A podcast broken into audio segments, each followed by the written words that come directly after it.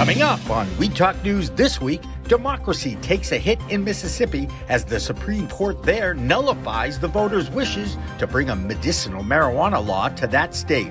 Is Connecticut on the verge of legalization for adult use? A President Biden appointee to the IRS puts cannabis businesses in his crosshairs for investigations. And the race to a host agreement was slow and steady for the Emerald Turtle Delivery Service in the Bay State, but there's one happy couple in Massachusetts on Weed Talk News next.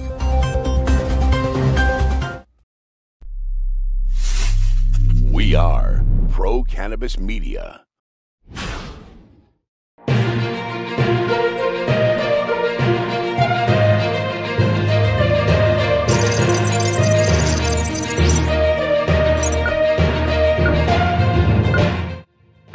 Hi, everyone. Welcome to this week's edition of Weed Talk News. I'm Jimmy Young with Pro Cannabis Media.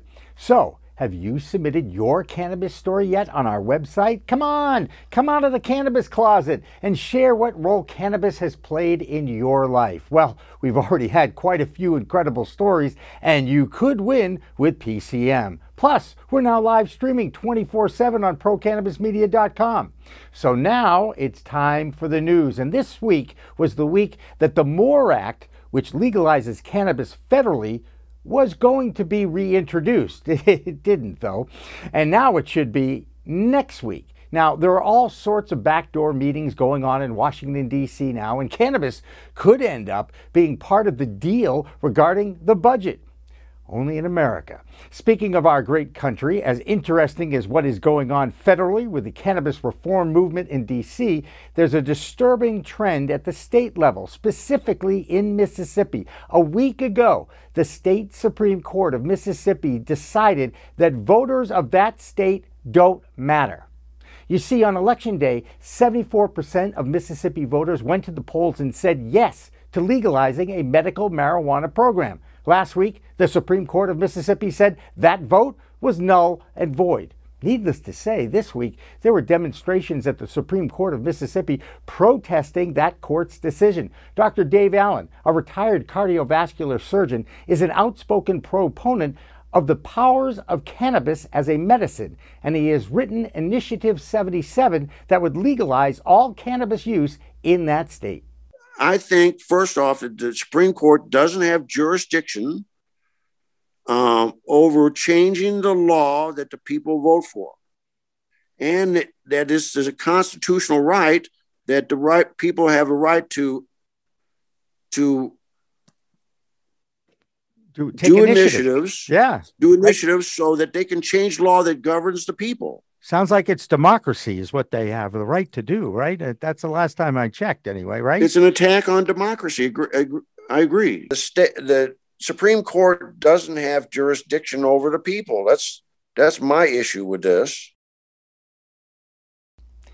To find out about Initiative 77 in Mississippi, check out their Facebook page and increase their support. It's obvious that state has a few issues. Dr. Dave Allen is my guest on this week's In the Weeds, so don't miss that. Now, next up, is legalization coming to the state of Connecticut?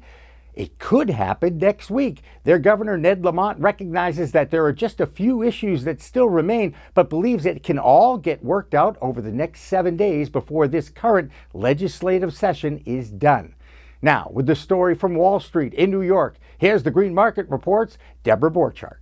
I'm Debra Borchardt, and this is the Weed Talk News business update from the Green Market Report. Ayr Wellness reported its financial results for the quarter ending in March. Revenue rose 74% to $58 million. The company also trimmed its net losses slightly to 8.4 million. They did say in the second quarter, though, they expect revenues to be over $90 million. 4Front Ventures reported their first quarter total revenues came in at 22 million, way better than last year's 12 million. The net losses though increased from 7 million to 11 million. They did reiterate their fiscal year guidance for pro forma revenue in the range of 170 to 180 million dollars. And finally, HempFusion Wellness is buying the CBD company Sagely Enterprises in a deal valued at $25 million. You may know them as Sagely Naturals. They're sold in stores such as CVS and Rite Aid. Their products are available in over 14,000 retail locations. As a reminder, markets will be closed on Monday in celebration of the Memorial holiday.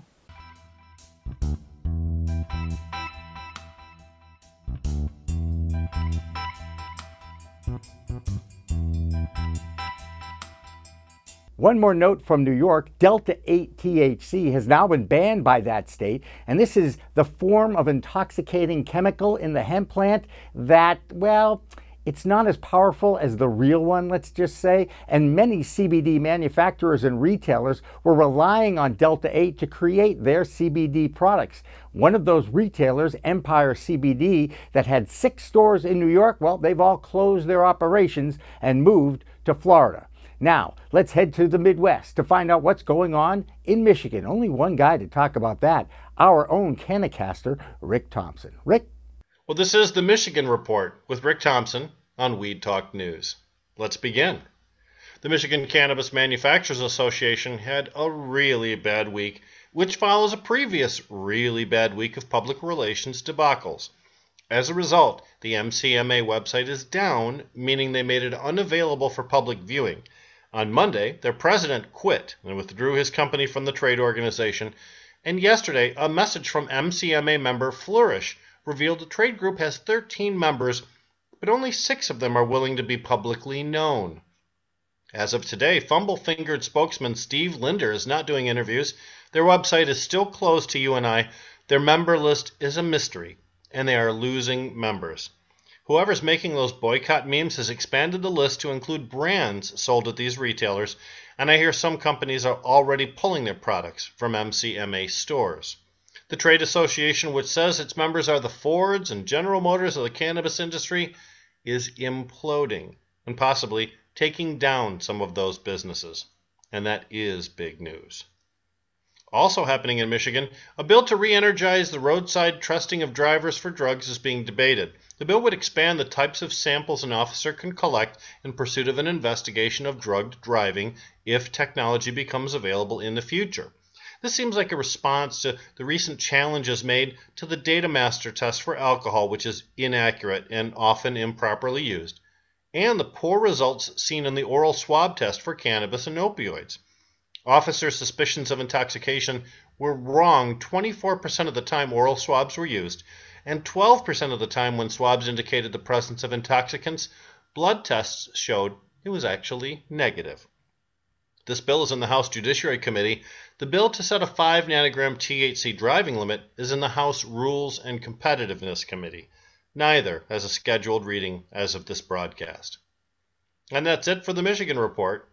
I'm Rick Thompson, reporting for Weed Talk News. Another Midwest state that is rocking its new cannabis market is Illinois. Not only are they setting sales records just about every month, but now they actually might be doing the right thing for social equity applicants. They came under a lot of criticism for the first wave of licenses doled out, but now a new bill that just passed the House there will address those omissions through two lotteries. 115 licenses will be up for grabs for social equity applicants, and it includes five medical licenses. Now let's check out what's going on back here in New England with Vermont's green nurse, Jessilyn Dolan. Jessilyn? Thanks, Jimmy. I'm Jessilyn Dolan from Nurse Grown Organics and Vermont Cannabis Nurses, and this is the Weed Talk News Vermont Report. Vermont's brand new Cannabis Control Board gathered yesterday for its inaugural meeting. Commissioner James Pepper and board members Julie Hubbard and Kyle Harris introduced themselves and their vision for the Vermont cannabis industry. They acknowledged the long and arduous process we continue to endure as policies and reforms take place for both the adult and medical cannabis programs. During the meeting, Vermont's Executive Director of Racial Equity, Xusana Davis, spoke at length about the importance of equity in cannabis policy and how to include that as the state forges ahead. Future meetings will continue to be open to the public with minimal time allotted for public comment, but the new Cannabis Control Board's website does include a form for public input and questions. Under current legislation, the target date to open retail stores is October of 2022, but lawmakers continue to worry that could be delayed because of the time Governor Scott took to appoint the Cannabis Control Board. Speaking of our governor, Vermont's latest cannabis bill is on his desk waiting to be signed into law. The bill would create the Cannabis Business Development Fund, a system that provides loans and grants to social equity applicants. It would also introduce stricter advertising restrictions for cannabis businesses. Representative Arthur Peterson's attempt to tighten restrictions on towns that will allow cannabis businesses was shut down. Peterson's quotable quote from the news was As you all know, cannabis has THC in it, which is a dangerous drug. Another example of a legislator who needs just a little more education about THC, a chemical inside a plant called cannabis. A few months ago, folks in Woodstock, one of Vermont's cuter little towns, recognized they needed to get educated about cannabis. So they created a committee to provide the type of education needed in order to make an informed decision about whether or not to opt in and allow cannabis retailers in their community. The committee had asked for details on cannabis and youth, tourism, health, and taxes. Now the information will be presented to the village trustees on June 8th and to the town select board on June 15th. That's the Vermont report for Weed Talk News. I'm Vermont's cannabis nurse, Jessilyn Dolan. Whoopi Goldberg is coming to Massachusetts. Well, at least her celebrity cannabis brand called Emma and Clyde is. It's named after the talk show host and actress's late parents. Now, you can find her brand in the dispensary Hubcraft in Easthampton. Since they grow it in Fitchburg, there's a chance it might be in a dispensary near you in the near future. Anybody want to review all those celebrity strains? One week it's Garcia handpicked, then it's Tommy Chong's Choice, Cookies and Berner. Now it's time for Whoopi's brand. And now for the rest of the news from the Bay State, here's our new Canacaster, Ron Marshalsea. Hello, I'm Ron Marshalsea, and I'm here with the Massachusetts Cannabis Report for Weed Talk News. This week, our top story comes from Wareham, Massachusetts. That's where Aaron and Janelle Goines, owners of the Emerald Turtle, have become the second Black owned cannabis delivery operator to receive an HCA, a host community agreement in Massachusetts. The Emerald Turtle is a wholesale cannabis delivery, cultivation, and product manufacturing company based out of Wareham. They're allowed to sell things like tinctures and edibles made from their own or other wholesalers' cannabis, and Aaron Goines said that the South Shore would be their primary delivery area. When you apply for a cannabis license to operate in any town or city in Massachusetts, you must first have a host community agreement, and your license application will not be reviewed until you obtain it. The host communities have the right to ask the operator for extra so called impact fees, which can be up to 3% of their annual revenues. These fees are supposed to cover the perceived extra cost of cannabis companies doing business in the city or town. One example of these extra impact fees is the presence of extra police officers for traffic or security.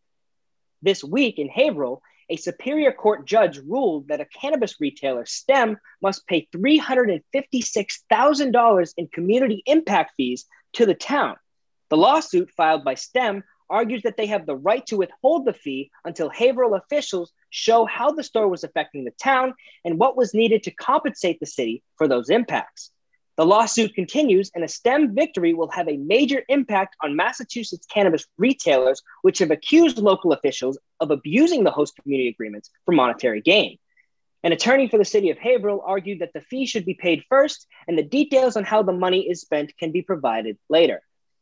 Finally, a study out of the Mass- University of Massachusetts Boston shows that cannabis companies in Massachusetts have paid at least $2.46 million in fees more than the 3% of lawfully collected fees allowed under host community agreements.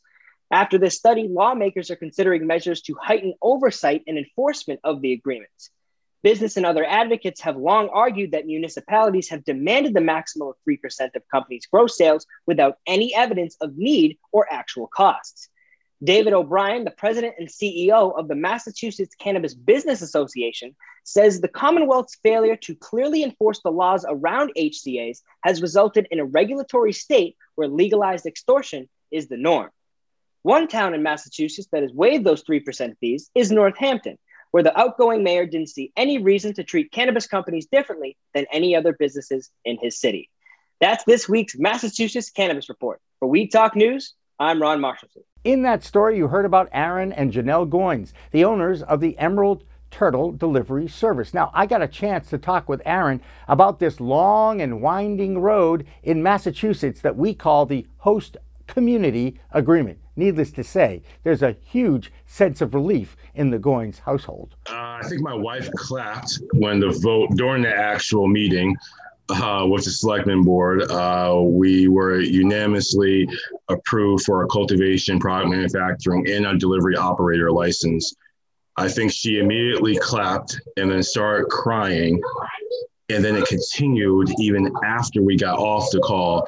Um, it was an emotional dump. Um, this has been an, uh, uh, uh, I guess, a passion of just love. I just can't think of this process and people really don't understand unless if you've been in this just how difficult it is i mean we started this whole thing two years ago with bouncing around from town to town um, even our own town that we live in which is abington um, a month before the moratorium lifted we went to town hall what's the process uh, to apply for application oh uh, we had large entities coming in here five months prior i'm like how's that possible your moratorium doesn't lift until the end of uh, June. We're here in May. And I said, well, we've lived here for 15 years. Shouldn't we get some sort of consideration as stakeholders in the community? They said, no, town lawyer said first in, first serve. So then we hopped over to another town, I think Halifax and then Rockland, and you kept on hitting limits. And then you had the landlords. They always, second you say it's cannabis, well, here's a 400% premium thrown on top of that. And they know that they have you because you're re- to that small little sliver of the marijuana overlay district. So, um, you know, the only thing I could say is this has been um, a heck of a process, a, lot of personal money thrown at this, um, well into six figures. Um, and, it, you know, it's, you know, not a rich person, but man, I really wish I could have my money back um, because a lot of it was wasted just hopping from town to town and thinking that you're going through a process. So um, it's a big day. I think we're maybe one of three, maybe four uh, delivery operators in the state to uh, give their HCA. And to my understanding, um, the delivery operator application should be coming out any day now and uh, we're going to be ready uh, for when that happens. Now the application process for the actual license begins, and Aaron is hopeful that delivery can begin within a year. But nothing is easy in the cannabis business. Now we turn to Washington, D.C., where every time you think you will see something positive, you hear something negative. Although in this case, it's really no surprise. Why? Because it has to do with President Biden's appointee to the IRS, who said this week he supports investigating cannabis companies. No surprise there. For the rest of the news out of our nation's capital, here's our DC report with Vote Pro Podcast, Phil Adams. Phil. Hi, I'm Phil Adams with Vote Pro Podcast, and this is the Weed Talk News DC report. DC congressional delegate Eleanor Holmes Norton sent a letter this week to Housing and Urban Development Secretary Marcia Fudge urging executive discretion in enforcing cannabis prohibition. Specifically, Holmes is asking HUD to stop evicting people from federally assisted housing for using cannabis in states where it's legal. In the letter, Holmes said such individuals, quote, should not be denied admission or face eviction for using a legal product. Holmes requested that Fudge respond in writing by June 21st. Tax revenues from cannabis sales in states where adult use is legal has totaled nearly $8 billion since 2014. In a report published by the DC based Marijuana Policy Project, revenues from adult use sales topped 2.7 billion in 2020 alone. In a press release, MPP's Jared Moffat pointed out that not only are states benefiting from a regulated market and fewer drug arrests, they're also benefiting financially. Moffat said, quote, legalizing cannabis for adults has proven to be a wise investment. In February, the U.S. Census Bureau announced it would begin compiling its own data on state revenues from legal cannabis. A new Department of Education report shows state legalization of cannabis has produced no increase in use among young people. According to the report released by the department's National Center for Education Statistics, the percentage of students grades 9 through 12 who reported using cannabis at least once in the past 30 days, shows, quote, no measurable distance difference between 2009 and 2019. The data shows that the percentage peaked back in 2011, a year before Colorado became the first state to legalize cannabis for adult use. The report also showed no difference in the percentage of students reporting the availability of drugs on school property. The data comports with a separate survey conducted by the Centers for Disease Control and Prevention last year, which showed an overall decline in high school students' use of marijuana since 2013. That's the Weed Talk News DC report for this week. I'm Phil Adams from VotePro Podcast. In New Jersey, according to a new poll by Monmouth University, the quality of life in New Jersey has not been affected by the decriminalization of cannabis. Of course, sales have not begun yet, but the process towards adult use stores and dispensaries is beginning. Here's Blazing Bakery's Tara Masu Sargente with the New Jersey Report. Tara? I'm Tara Masu for Blazing Bakery, and this is the New Jersey Report for Weed Talk News. New Jersey's 18th dispensary opened this week, Ascend in Rochelle Park. Boston based MSO Ascend Wellness Holdings already operates in five states. This is their second location, the first being in Montclair, when they acquired Greenleaf, which was New Jersey's first dispensary, opened in 2012 by Julio Valentin and Joe Stevens. The new dispensary is 6,000 square feet and employs 65 people. It is, of course, as all New Jersey dispensaries, medical only with limited offerings, but likely will get grandfathered into adult use later this year. Monmouth University put out a poll asking people if their quality of life had changed since cannabis had been legalized. Interestingly enough, half the people polled didn't know cannabis had been legalized. Of those who did, 86% said no change, 4% said it got worse, and 6% said it got better. The lack of awareness that anything has changed has been really, I guess, because it hasn't. While we're waiting for the regulations in place, the status quo has pretty much been maintained, though things have lightened up a bit.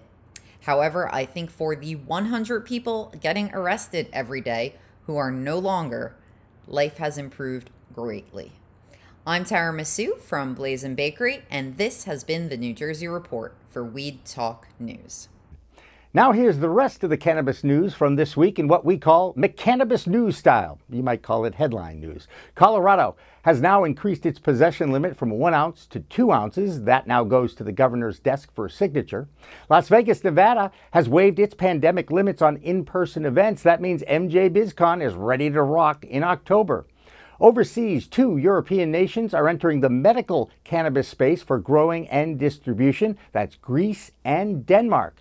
And finally, a feel good story about a pardon for a doctor in Pennsylvania who spent six months in jail and lost his career for growing cannabis for his sick wife.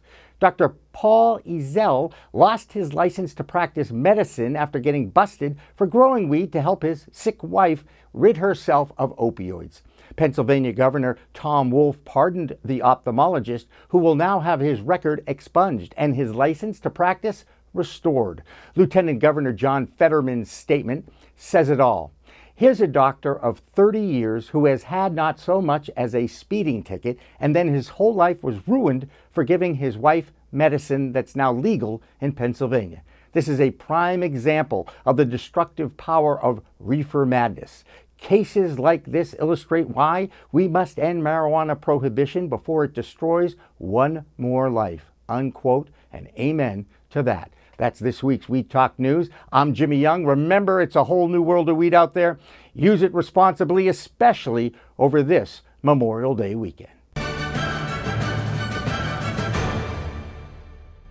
Weed Talk and In the Weeds are two productions of Pro Cannabis Media supported by Revolutionary Clinics, one of the top medical cannabis dispensaries in the Massachusetts area, now with three locations in Greater Boston, two in Cambridge, and one on Broadway in Somerville. Rev Clinics has a patient first mission. They will customize your needs as a medical patient with the proper titration and combination of strains, flavors, and products. Rev Clinics, where the patient comes first.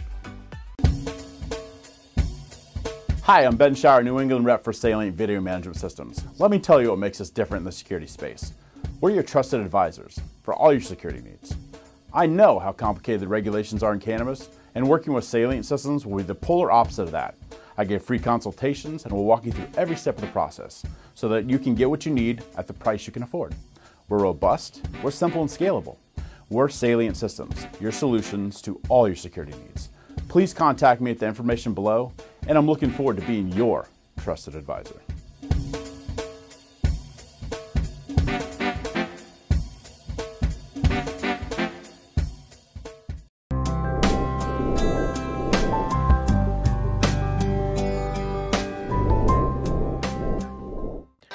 Cannabis Media programming is available live and on demand on our Facebook page at Pro Canna Media, on Instagram at Pro Cannabis Media, on LinkedIn also at Pro Cannabis Media, on YouTube and YouTube Live on Pro Cannabis Media, Twitter at Pro Canna Media, and on twitch.tv backslash pro cannabis media. So like, share, and subscribe to all of our content, newsletters, and shows live or on demand